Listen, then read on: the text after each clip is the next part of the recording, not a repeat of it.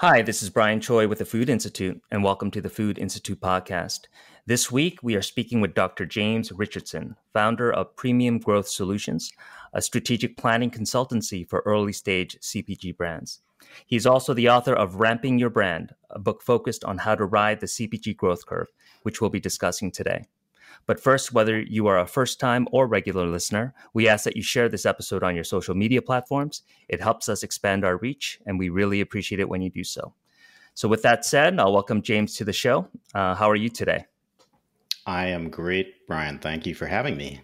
Yeah, excited to to bring you on board, and um, you know, first want to say that I really enjoyed reading your book, um, and uh, I think a lot of the the content in the book it's going to be extremely relevant. Um, you know what? Not just you know as a you know as a C, uh, like an early stage CPG company, but I think there are, are also applications if you're a larger um, you know food manufacturer as well. And so you know we'll definitely talk about uh, those concepts as we go through the the podcast.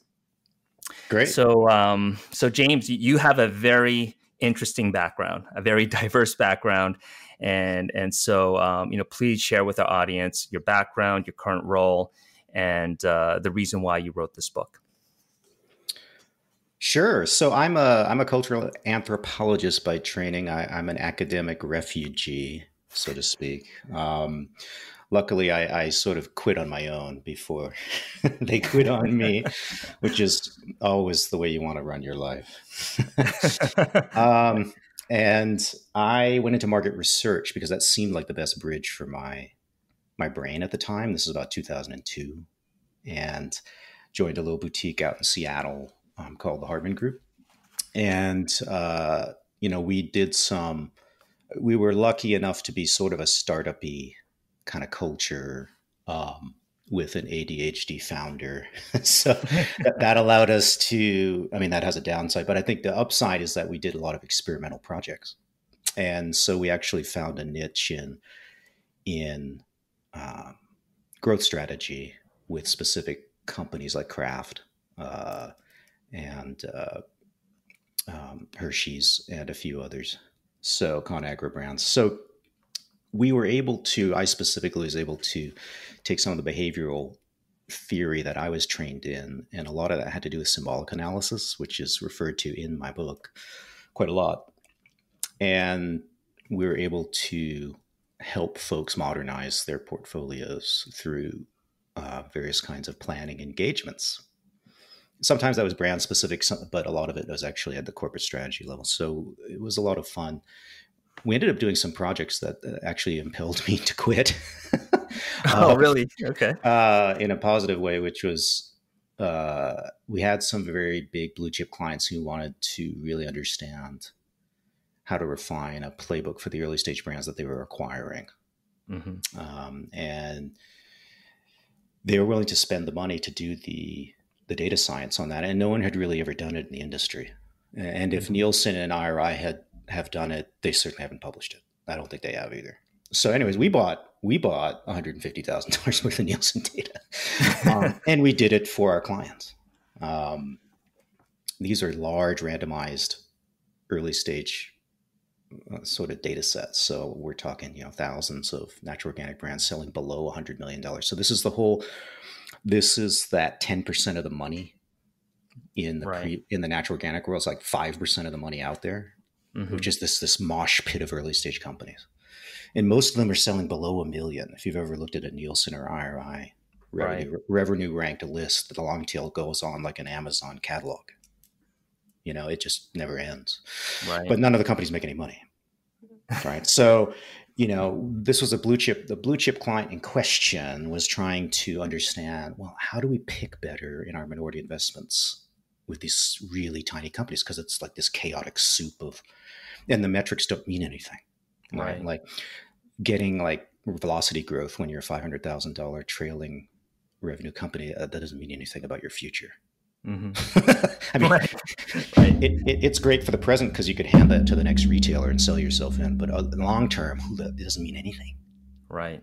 So they wanted to create a, a, um, a, smarter set. They wanted to add a set of variables that weren't in Nielsen data. So we invented this metadata application process.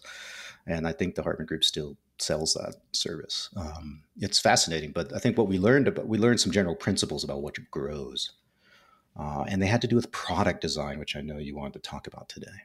And so right. some of the stuff that went into the book came out of that work, and it had to do with understanding um, the counterintuitive simplicity of product design that will command a premium price but grow really fast, right? W- without you know millions and dollars of advertising right which is the only hope for today's entrepreneur because who, who isn't j- just a rich guy right so i mean right. if you're Lance, if you're Lance Collins you just pump out serial winners because you have a network and a capital base that you can get anything to 50 million dollars right. right that's right. not most people so and honestly it's not most brands that investors are going to find right because they're only going to write certain kinds of checks Right. I have yet to see a venture capital firm, and I, we won't see one that's going to write a $30 million capital check to a $500,000 trailing revenue company because they just love the product so much. so it's, you know, you laugh, Brian, but our listeners at Big Co, what do they do? They spend a million and a half on pre launch work right. 2 million sometimes on product development fees, market research, crossing T's, dotting I's, sending PowerPoints up the chain, Nielsen bases forecasting. And when all the stars align, what do they do? They assign $30 million. Right. So it's not like there aren't companies that will assign a big check with no market feedback about the right. product. And this right. is the thing when when when I left when I stopped working for big co-innovation teams, specifically earlier in my career, it really started to dawn on me how crazy the whole model was. Mm-hmm. It was like the biggest form of like Vegas gambling I've ever seen. but instead, but it, it's like not only did you have card counters, but you had like a rack of other specialists who would be studying, you know, everything else they could about the casino to game it. Right. right. Because the, the theory was to go spend crap loads of money right off the bat before you had right. any data from a real human being about whether or not your thing is remotely interesting. Right. And that's um, why that's why we've seen a lot of a lot of these acquisitions and these checks, you know, when the checks yeah. get sent out, a couple of years later, you know, a lot of these big CPG firms end up divesting them at a, at a loss, right? Because they haven't spent the time understanding the consumer, right? And so there's yep. a lot of wasted wasted money uh, well, you'd be. Su- that's what I think you're right, Brian, and I think that it's so funny because I've worked, as you can imagine, I worked post acquisition mm-hmm. at big firms, studying some of these acquired businesses for them and trying to help them um, optimize the acquisition. And it, it was amazing the the um, the lack of consumer behavioral intelligence that you know these companies had, uh, and yet you know Piper Jaffray would be out there selling or hawking it all over the investment world, right? So right, now right. now maybe and and and so you've got this betting going on, which is based on fairly high level data, Nielsen data, velocity stuff, and some other financial valuation alchemy. And that's the basis of most of these transactions, Brian. It's not mm-hmm. it's not a deep understanding of ah, this is a SkinnyPop and here's why. So, anyways, mm-hmm. we the book was inspired in part because I kept meeting I kept meeting founders with like eight figure businesses who knew nothing about why they were growing. They had no mm-hmm. answer to why. But they were and then they were going to go spend money on, you know, you know, half a million dollars on marketing or raise a whole bunch of money and you know, it, it just it realized I'm like why is everyone guessing in the early stage? There's no need for this. Right, right. Right. 100% so, agree. Yeah.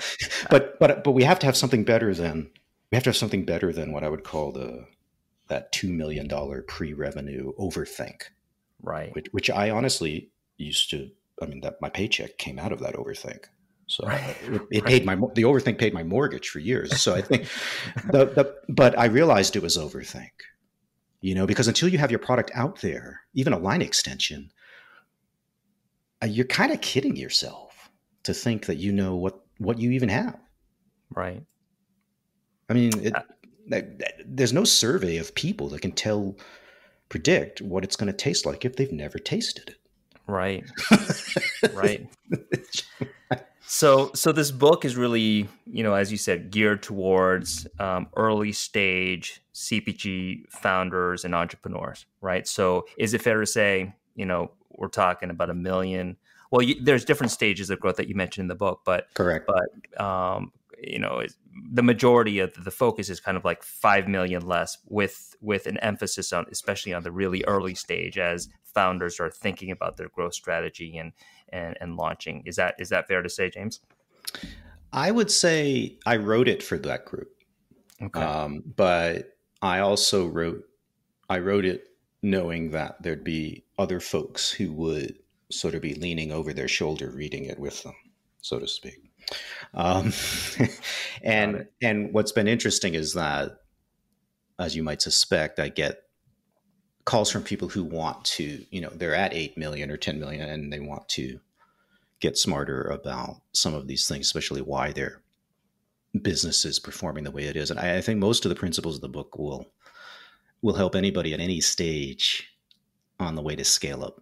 Um, quite frankly, so I, I, it was written for that that that larger group just because um, if you can if you can learn some things about your business that are non-traditional as an entrepreneur and the and a lot of this has to do with your fan behavior then um, and some of it has, has to do with your planning and how mm-hmm. you approach strategy the data would suggest um, strongly although i can't prove it scientifically uh, no, that you're going to grow faster and longer and with a better chance of scaling you know in other words it's ironic because the people who tend to invest money in like optimizing and correcting the early stage business have hit have hit a problem generally between like 20 and 40 million.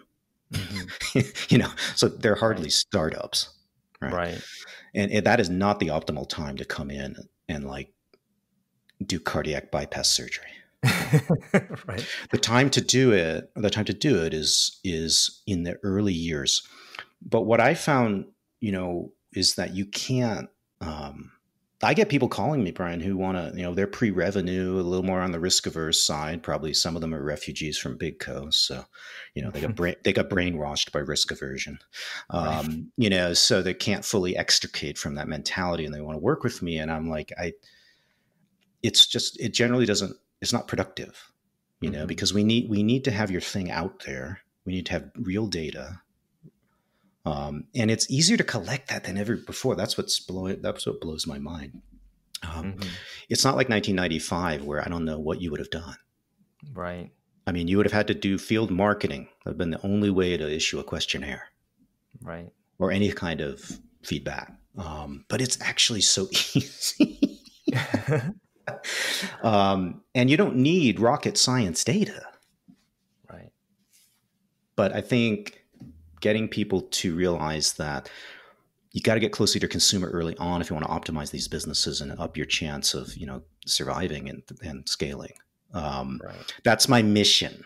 It's not always successful, no, but, but it's, it's, my mission, and it's important. You know, th- th- this is you know I think the the principles that you lay out lay out in the book not only every entrepreneur but like you know they they need to know this stuff right? Because it'll save a lot of headache right?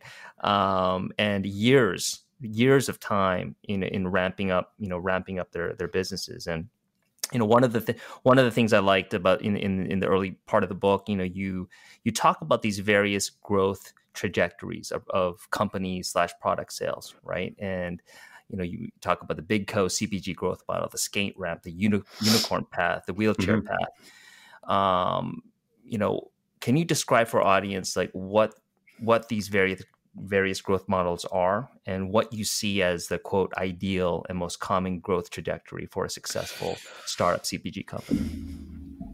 Uh, sure, yeah. So I think uh, you know, I think the the public firm audience on the podcast will recognize the big co growth model because it's the one they live right. and breathe. And and that is the line extension of the known legacy trademark with high awareness and high household penetration. So it's relatively um, safe bet to extend off those brands. And and that is about firing stuff out to pretty basically maximum ACV in the first year, turning on advertising or trade marketing or both, um, and then crossing your fingers. Uh, and now, if you really want to get cynical, you know, and I think not to cause people to leave the industry because that, that's not my intent, but there there is, you know, when you get up into the finance world of these companies, and the people in the marketing team don't always interact with these folks, but I can tell you, there's a finance model at CPG companies. Um, they know how to monetize a failed line extension. I know that sounds crazy, but they can they monetize failed business launches all the time. And I say failed because they're never there after three years, right? You go back, right? You go back to the store and like, where did that go? Right. It was delisted, my friends, um, but they still made money off it. Right. And that's why. So people use, I I answered this question. I used to annoy my clients with all sorts of extraneous off scope questions to learn. That's what I used to do. And this is where I learned this stuff. It's like, well, if the failure rate's 80% plus for line extensions, why do people keep using the exact same process? And it's like, well, it's a failure because it doesn't stick around, but we make money off it. you know, right, right, so, so yes, it's a failure, but not really.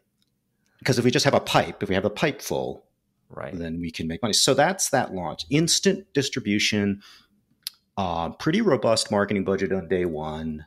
Um, and you actually aren't, it's not a model about long term survivability, really.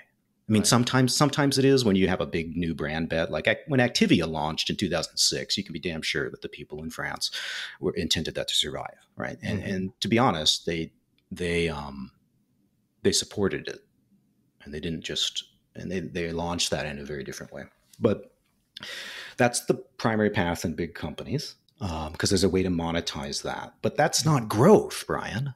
Right. That's just that's um I like to call it monetizing product fads because it's basically what it is.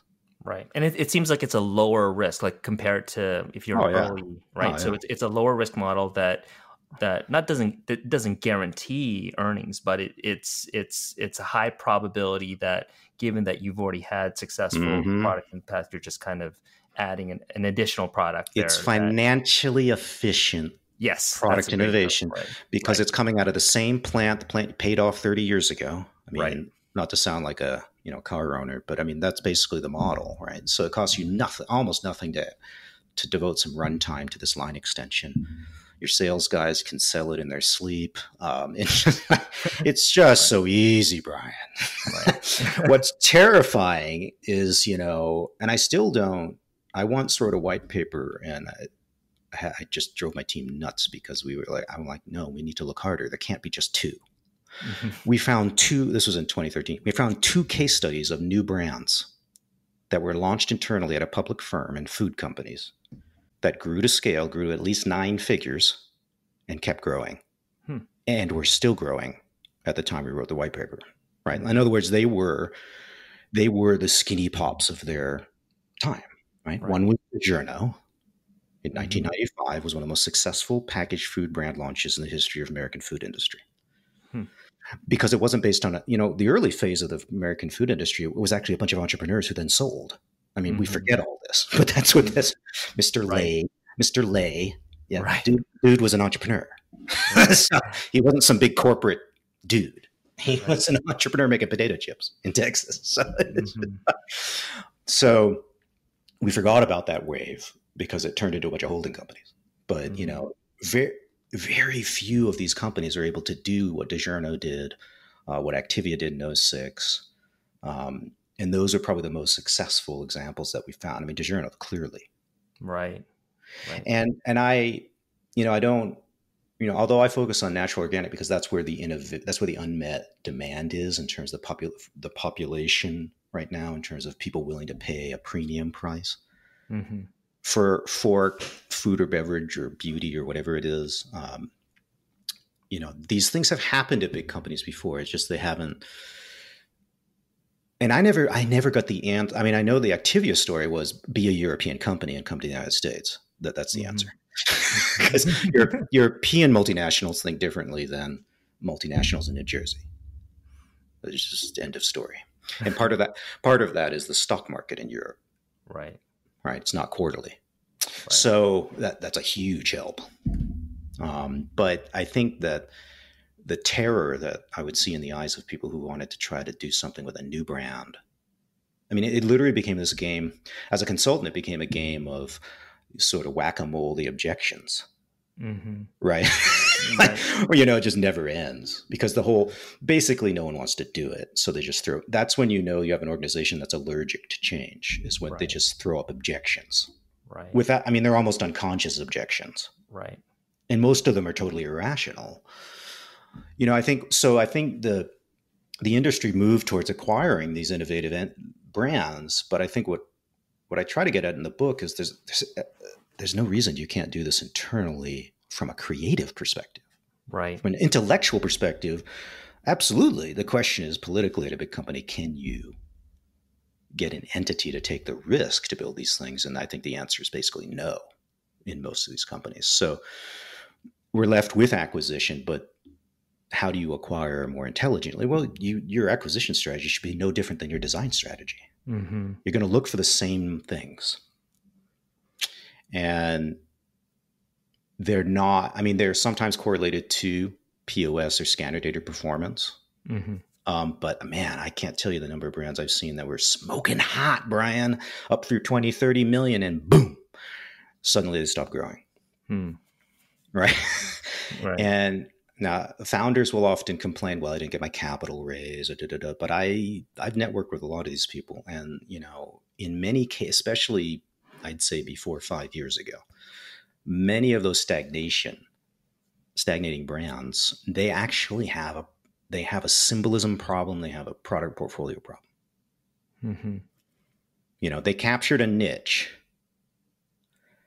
but the niche did not extend to other larger addressable markets mm-hmm. you know and mm-hmm. i think this is where um uh, i'm trying to think of a good example off the top of my head which i didn't put in the book but it's not coming to me i mean i think there are um and I can't divulge my client work, which is a pain. But the there are ways you can take something that's stagnant, say at 20 million, mm-hmm. tweak, tweak the symbolism, tweak a bit of the formulation, and turn it into something that's going to grow really fast with the right application of resources. I know that sounds crazy, but it's almost like if you think about going to a prom or something, you know, eh, the symbolism your costume, right? And it seems superficial.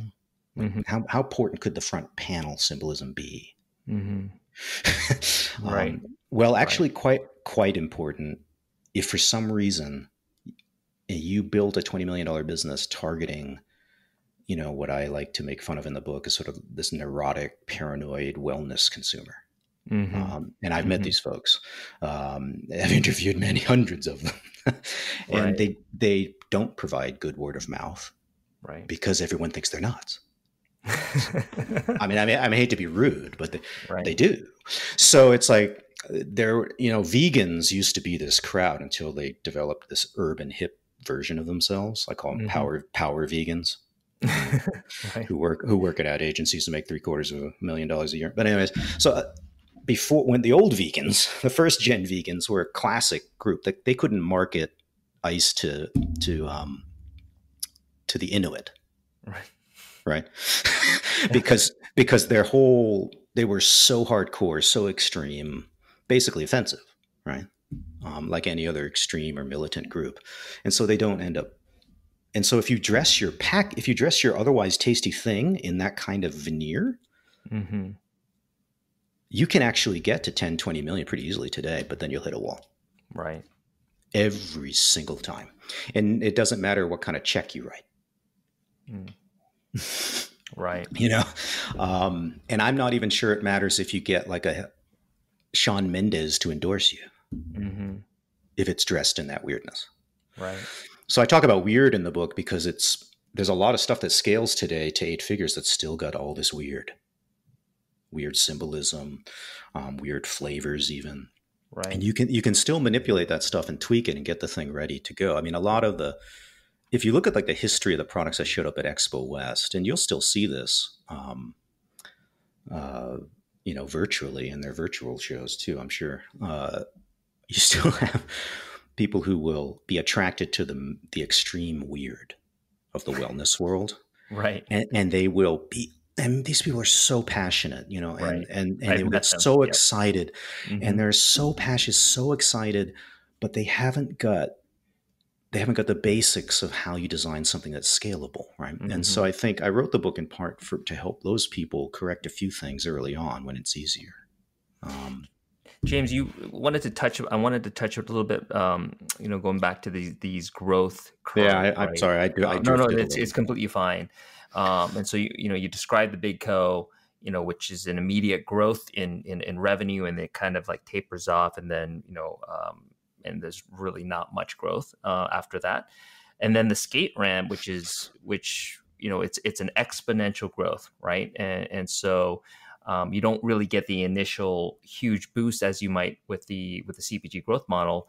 Uh, it's a it's a slower ramp, but then over time it just it just grows exponentially. The unicorn path is um, is just huge growth upfront, right? And I think you know uh, you you bring up a you bring up the example of um, um, a, a boom a BoomChickaPop, right? As as as an example of that type of growth. So, how, like how many of the the companies that you advise or you observe kind of are able to you know represent that skate ramp versus a unicorn path and even the wheelchair you know the slower growth steady wheelchair path like if you can get, kind of give us a give give us a little bit of a um, a description of that Yeah, so in the early stage, you basically have, like you said, you have those three paths, and and the ones that scale generally, ninety nine percent of them in in my old research followed one of those three.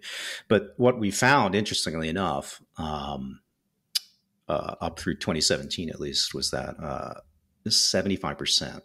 At least of the sample that we looked at, that made it to nine figures and stayed there and didn't collapse, um, rode this skate ramp of exponential growth. And so then we were compelled, and about 25% crawled up the Okay. wheelchair path. You know, they just slowly went. And it's really a difference between linear and nonlinear growth, Brian. That's what the book is exploring. And how do you create, um, how do you create that differential which will cause exponential growth to happen? And when we looked at the brands and how they went to market, we, you know, the book's not based on founder interviews. I don't know if you noticed that. yeah no i, I did notice that There's not a single founder interviewed in my book. Um, and, you know, some are, I'm sure there's some who are castigating me right now for that. But the reality is that I'm a social scientist. So I, I have, I possess a primal arrogance. I'm just going to say it a primal arrogance, not associated with my personality, it's associated with my training. Um, and that is individuals can't explain their own behavior because I spent nine years in a field where that's the basic assumption. Right. Um, and I and I believe it even more now, having gotten that training than before. So I, I don't believe there's any founder. I don't. Dan Lubetzky can't explain to us why a kind bar succeeded. It's his baby, right right? He's too close to it. right Um, but the main reason is not even that. It's that he, well, founders don't spend their time doing the pattern analysis that would allow you to figure anything out, because that's what academics do, right or consultants, right? And that's who I am. So, I, um, the difference between the skate ramp is not. It, it was a more complex puzzle when we got into it, um, and it's very. It was very clear to me that several practitioners of the skate ramp had no idea what they were doing at the time mm-hmm. like no clue. I mean, it literally happened. It happened despite them. um, or like in the case of Kind Bar, I think it really was an interesting. It was a classic example of having the correct intent Mm-hmm. vis-a-vis the vis-a-vis the marketplace that caused the organization to make the right investments in an undercapitalized brand Mm-hmm. that would then get the enthusiasm, get the consumer to work for the brand, Mm-hmm. and build the thing. And those were sampling and field marketing. Mm-hmm. right? And we saw that pattern everywhere amongst these skate ramp brands that, that would grow exponentially. In other words, when we tied it back to the math, we're like, what are these guys doing across all these businesses, generally speaking? At least three quarters of them, that was our standard. What are they doing that's causing the velocity to continue to grow Mm-hmm. for years?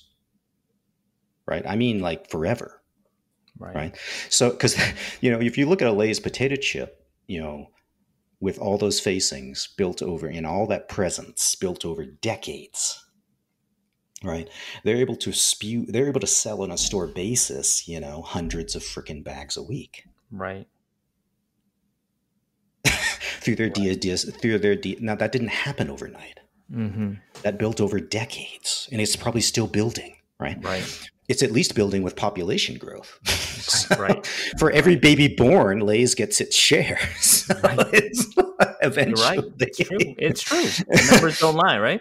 so, but the question is with the early stage brand, how do you get that velocity to grow? Because if you look at the data, this is what we found. When you look at the data, people, the average early stage brand, it grows, it grows distribution velocity tags, mm-hmm. grows distribution velocity tags, grows distribution velocity tags.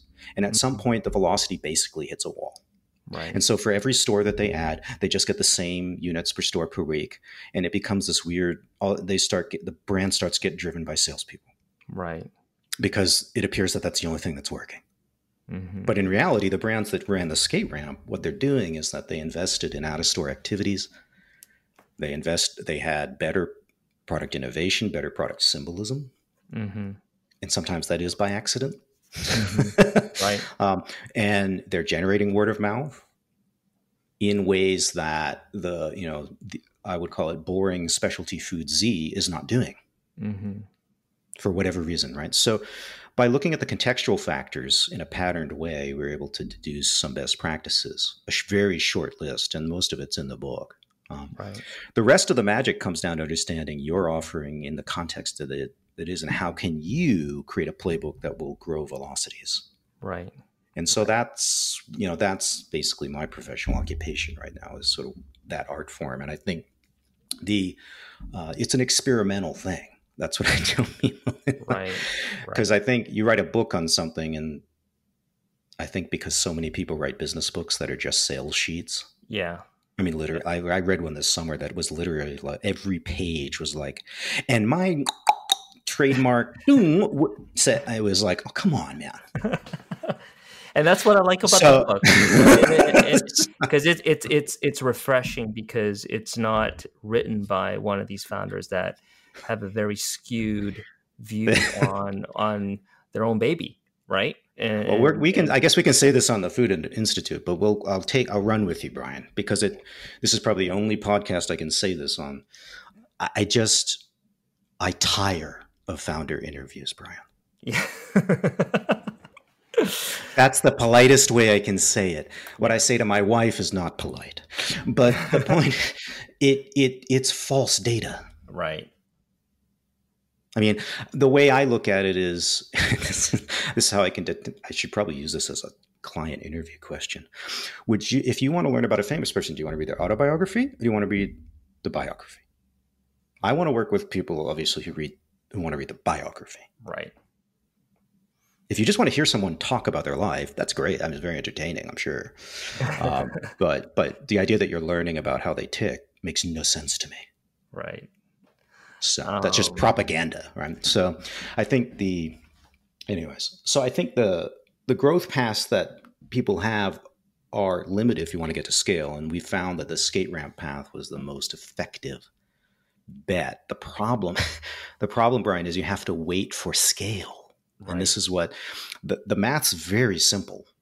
Um, it's actually not new, I don't think, but the patience is lacking Mhm. and it's it's lacking at big companies but the weird thing is once i got out of the big co consulting world it's lacking in the entrepreneurial world in a way that i just makes my head scratch i just don't Mhm. understand it's like you have all this freedom as an entrepreneur and one of those freedoms is to take your time Right.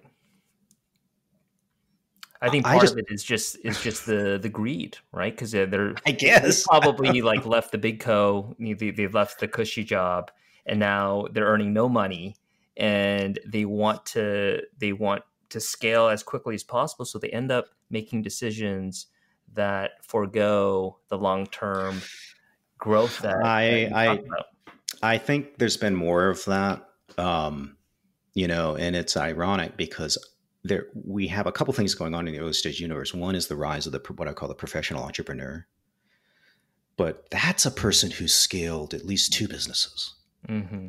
Right? Like, if, or at least one, right? Mhm. And so they go do it again. Mm-hmm.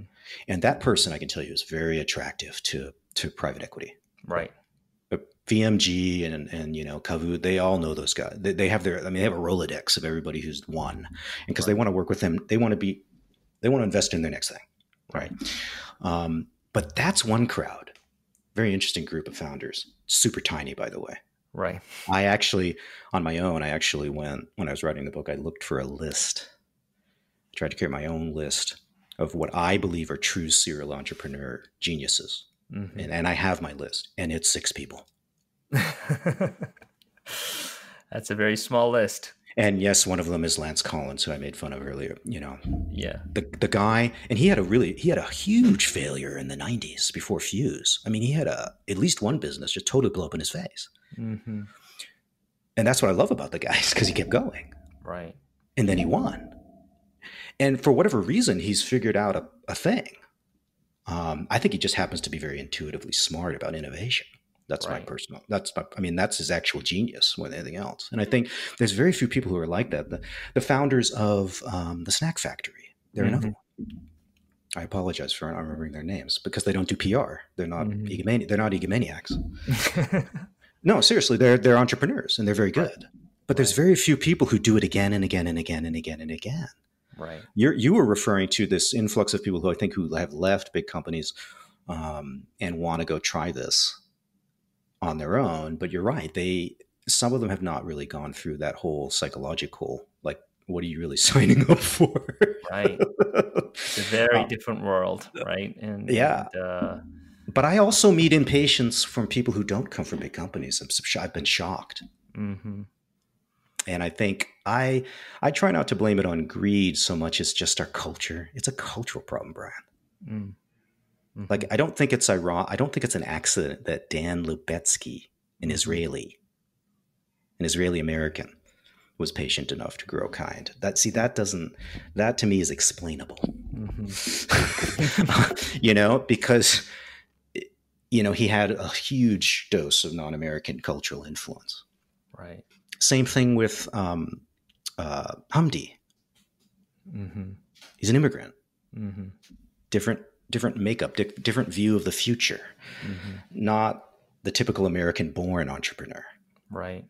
or, and i think silicon valley is really the worst model you know that is that because they get a lot of the media time Right. so so even i meet i constantly meet people who who actually are using silicon valley tech startup jargon right. as they're planning their food startup and I and I and I know they're getting it. They're not getting it from business school. They're getting it from the media. Right. Siggi's Um, is another one. oh yeah, well, is- the Icelandic man. So it's like we Yeah. see a pattern here. Right. I, and I hate to be pro-European, but you know, it's not a total accident. Yeah.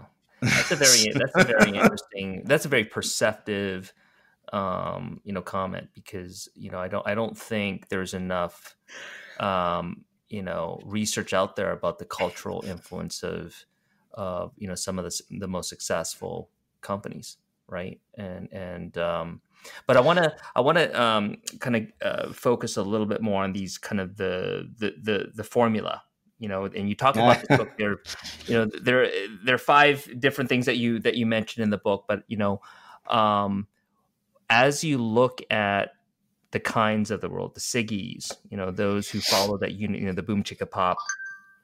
What what are the key elements that were so critical to their success? You know, and um, if you can kind of share uh, some of those uh, those elements uh, uh, with our audience, that would I think that would be great.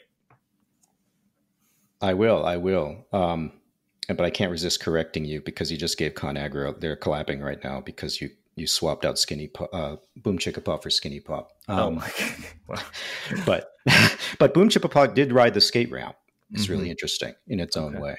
Um, the uh, the I talk about some laws because um, I don't know. It just seemed like the right way to describe what what I've seen in in large data sets that I've reverse engineered. So I think the most important one right now in early stage CPG is that you can't just launch like a a clean label product, mm-hmm. right? And and that um, the natural version of this, the organic version of that, right? It's all been done, uh, and not and it was all done twenty years ago, mm-hmm. for the most part. I mean, right. I, I think I know about a handful of categories where it hasn't been done, where there might be some promise. So generally speaking, you have to do something more innovative than that, but it's it's a bigger issue than that, Brian. It's that if you're launching something on the basis of it being more pure than I don't know Doritos, you are you are talking to a not very important group, right? and I'm just going to say that. Um, and yes, they run one of the largest trade shows, so um, or did or whatever's going on. so, um, and I think that's been a, it's not, my clients get it. I think most people get it. Um, but I think that some people who come to the entrepreneurial world through that natural products funnel do not get it. Mm-hmm. And so, so I still see too much Me Too innovation out there, um, you know, based on that misunderstanding. So you've got to do something with your formulation. Mm-hmm or your formulation or your format. Mm-hmm. Or your formulation and your format and your packaging design. Right. right. to create something innovative symbolically in the category that's going to command a premium price and has to be about more than purity. It's got to be something else. Mm-hmm. And historically, this was the specialty food industry because a lot of that stuff is actually pretty processed, Brian, If you flip the labels over. Right it's kind of interesting right not not it's so true. much anymore not so much anymore but on the like if you go to the if you go to the stuff like my favorite used to be Patak's Indian sauce, you know, massive brand in the UK. It was processed to the nines, you know, because it was a mass. I mean, it was a mass market consumable in Britain, you know. Mm-hmm. So it just, yeah, they wanted to make money. So um, I think uh, you've got to have something that is going to shake up that category, and that is really the art of product design. Now, what that is, and this is the thing, what that is, is originally when you launch, that's a guess, but we don't know that that's actually the right thing. Mm-hmm. And so there's a lot of people who launch thinking that their edge is X, like, uh, um, I don't know, su- su- sustainability or how they source their ingredients. And in reality, the consumer, the fan is telling them quietly something else. Right. But if you're not listening or interacting with your consumer, then you can develop, and I've seen it, you know, marketing, entire marketing strategies that are based on the founder's understanding of their thing, not not why people keep buying it. Right. So and that, you talk about this in part two of the book, right? Where yep. you, you, you you know you, you describe these product launches as you know quote experiments where creating test, testing and iterating, and I think that that's a huge part. You know that's a huge part of understanding kind of what what uh, what's going to ultimately work because you're right you know if you're a founder and you have a certain idea of, of what the product should be how it's going to scale um, and you're not really listening that this part is so key like listening to your to your to your customers talking to them getting multiple data points and you might end up with a, a formula that's different from what you yes. originally thought. And so I think I think the prob the problem is that the problem I, you know I had writing the book and I'm very self-conscious of it is that most of the case studies I talk about did not necessarily involve that process amongst the founders. Mm-hmm. So some could point to that as a weakness, which is like, well, um, look, these guys did it and they didn't do any of that. And I mm-hmm. think, well, that's why so few people scale. Right. is my point. so that's my my retort is, well, that's why it's rare when right. you don't when you don't deliberately do it. so, um, but I would argue that someone like Siggi was actually very experimental the way they managed yeah. that business. They were yeah. very very careful.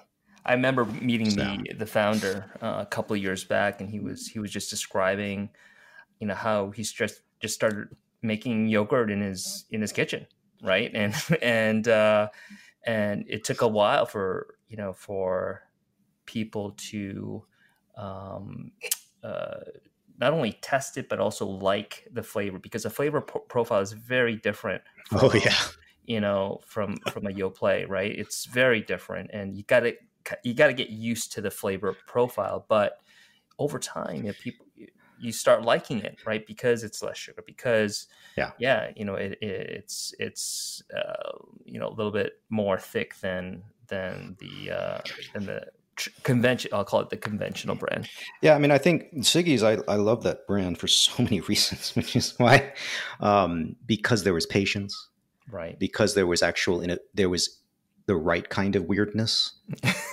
Not the wrong kind the weirdness was it was sour. Right. But but it was like but the consumer was well, the beauty of it was the consumer was embarrassed that they didn't like it. Yeah.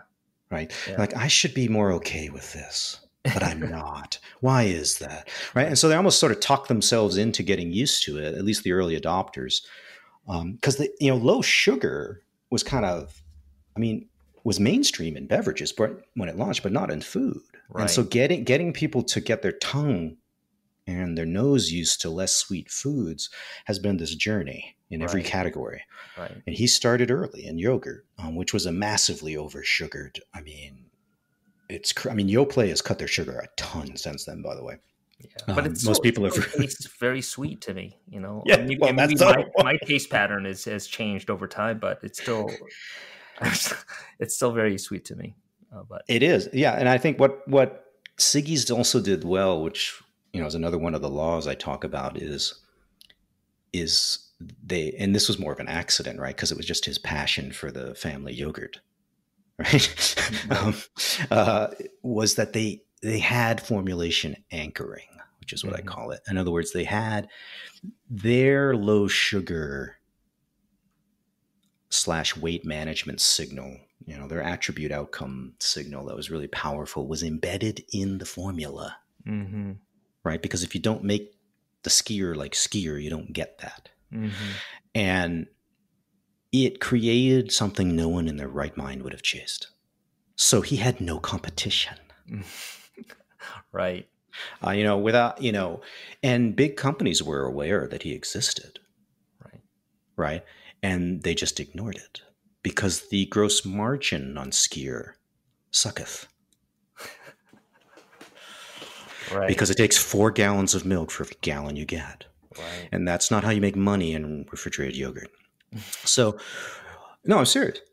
So, I mean, it's one reason why he ended up selling to Lactalis because that's a multinational dairy conglomerate built on global low margin. Mm-hmm. Like they get it. They know how to do that. um, Danone is not interested in that. so, so, um, but he had, but think about that insulation. Right. And so, you know, that's a little extreme because I, I, wouldn't, I wouldn't, I certainly don't advertise that people go for crazy low margins, right? when they, when they're broke and have no money.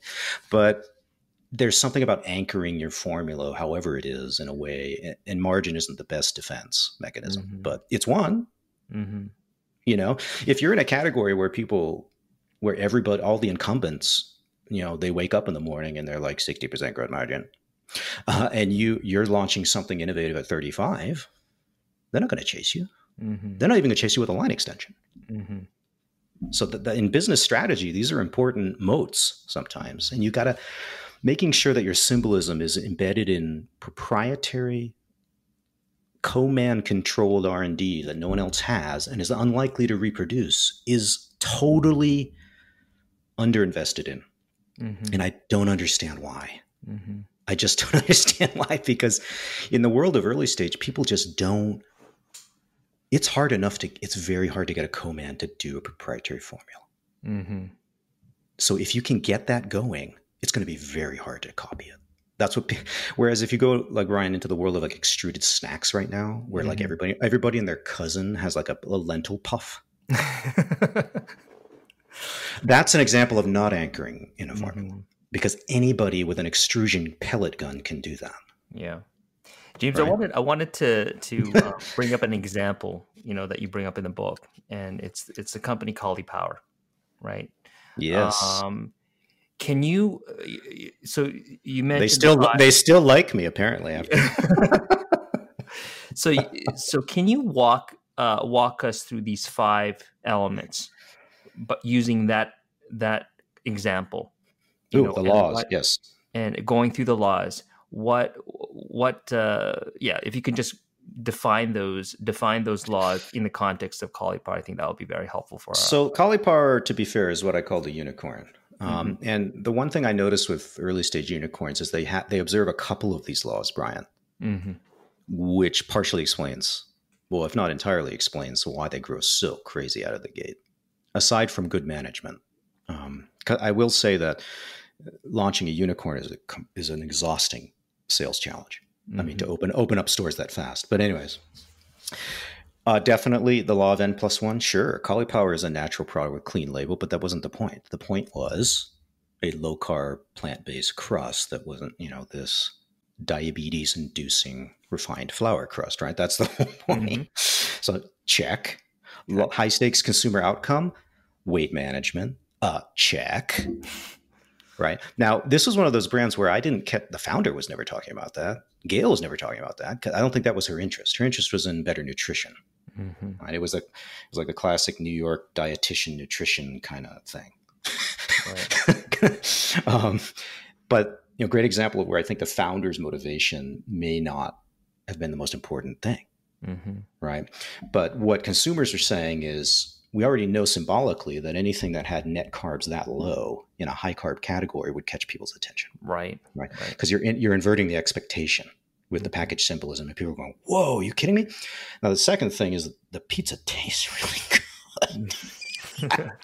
I remember I remember being at Expo East when that launched, and I'm sitting there going, "Oh God, here we go."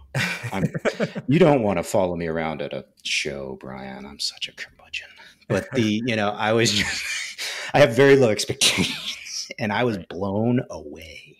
Mm-hmm. um, and so I knew that, oh wow, this will get good repeat mm-hmm. because it's got it potentially is weird, right? Like, why mm-hmm. are they talking about cauliflower in my pizza? That's not a. There's no cauliflower in the Domino's menu. People don't put cauliflower on their pizza, so this is really strange. Mm-hmm. Oh, it's cauliflower crust. Okay, so you know, you th- it has a potential to backfire Mm-hmm. But but they did well on the sensory. So that attribute outcome symbol, symbolism happened to be timed, I think, pretty well in the marketplace because, um, as I showed my book, in the internet chatter around cauliflower low carb dieting was already steadily growing in the five preceding years. So they hit this timing, um, and that was beautiful. Mm. And obviously, they anchored the symbolism in the formula. Right. Now, now this is not a defensible innovation. That's the problem. Mm-hmm. So, um, in a way, they probably were smart to hit the gas like six months in, which normally you would never do. Right. Um, but they had explosive, I, I, mean explosive velocities. And when you're getting explosive velocities in the first six months, and I mean velocities on par with the market leaders in pizza, like maybe right. one or two rungs below DiGiorno, Right. I'm, I'm, so, I'm sorry. When you're getting velocities like that, right? In the first six months, or like, and SkinnyPop was the same way. Then you have a ch- big choice, and it's a lucky choice. You can hit the gas with capital, a little capital, um, and then just go for the just ride that unicorn, or um, you know, you can do the skate ramp path if you'd like. The problem is, I think they were smart in a way, which is they realized they didn't have a there was no defensibility. Right. So I, I probably would have done the same thing. Mm-hmm. And it's not what I recommend to the average founder, um, but it had to do with their innovation. Although it hit a bunch of these laws, it was also very focused. They didn't, in the first two, three years, they didn't like fire out 12 categories of cauliflower product. With um, it's they're they're branching out now, but I think not in originally. So it's a very focused pizza pro, pizza brand. Um, and honestly, that's the only way you can be a unicorn because you couldn't your sales team i think would probably lose its mind. Right right. Not to mention your operations people trying to like keep track of when when things are growing that fast. I mean we're talking just below the level of a line extension in terms of distribution ramp wow. It i mean it's not going to 90% acv but these things are going to 50 60% in a year and a half two years. I mean, that's crazy for an independent company. Right. That's insane. That is insane. And so they, they only chased it because the numbers were just I have another client I can't talk about who's in the same situation in other categories. So it does happen, but it's less than 1%. Right. so, so, when I talk to people about these laws, yes, Caulipower hits most of them.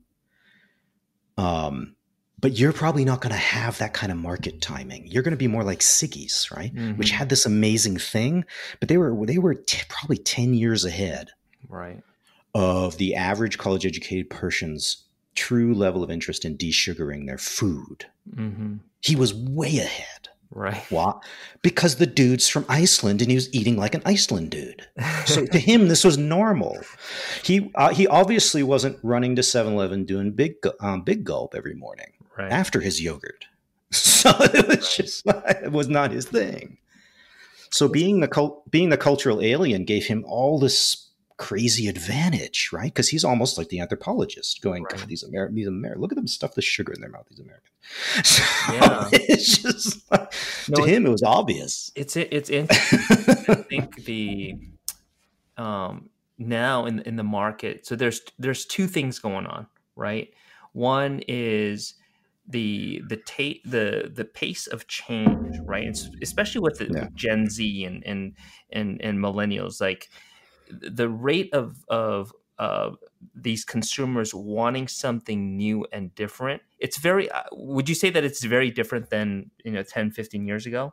Like oh I, yeah. I, find yeah, myself I, wanting to try new new products much more now than even even just five years ago right? So well this adventure adventurism sort of mentality that's you know that that's one aspect. And the second aspect is y- you have a much more diverse population now right? And, and so when yes. when consumers have when when founders are, are trying to formulate this product it, it it it's not it's not as easy as it was five ten years ago right? And, and so the flavor profiles the the different formulations it, it you know uh, it has to be different. It has to be something unique. It has to stand out right? And and you do mention that in your book um, the uh, flavor is one of those interesting ones too i think because and I'm with you, Brian. I think what we're seeing, you know, what we're seeing, not to, to go jump back to my old field is field is that we are going through a, a demographic shift due, due largely to two forms of immigration.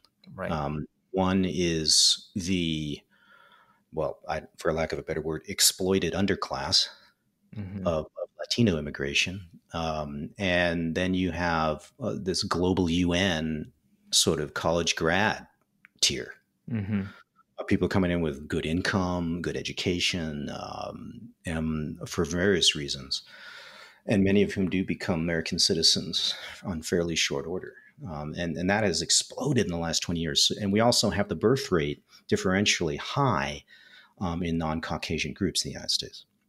So, what's happening is what's happening is the assumptions of big big co about what what is a normal flavor have shifted.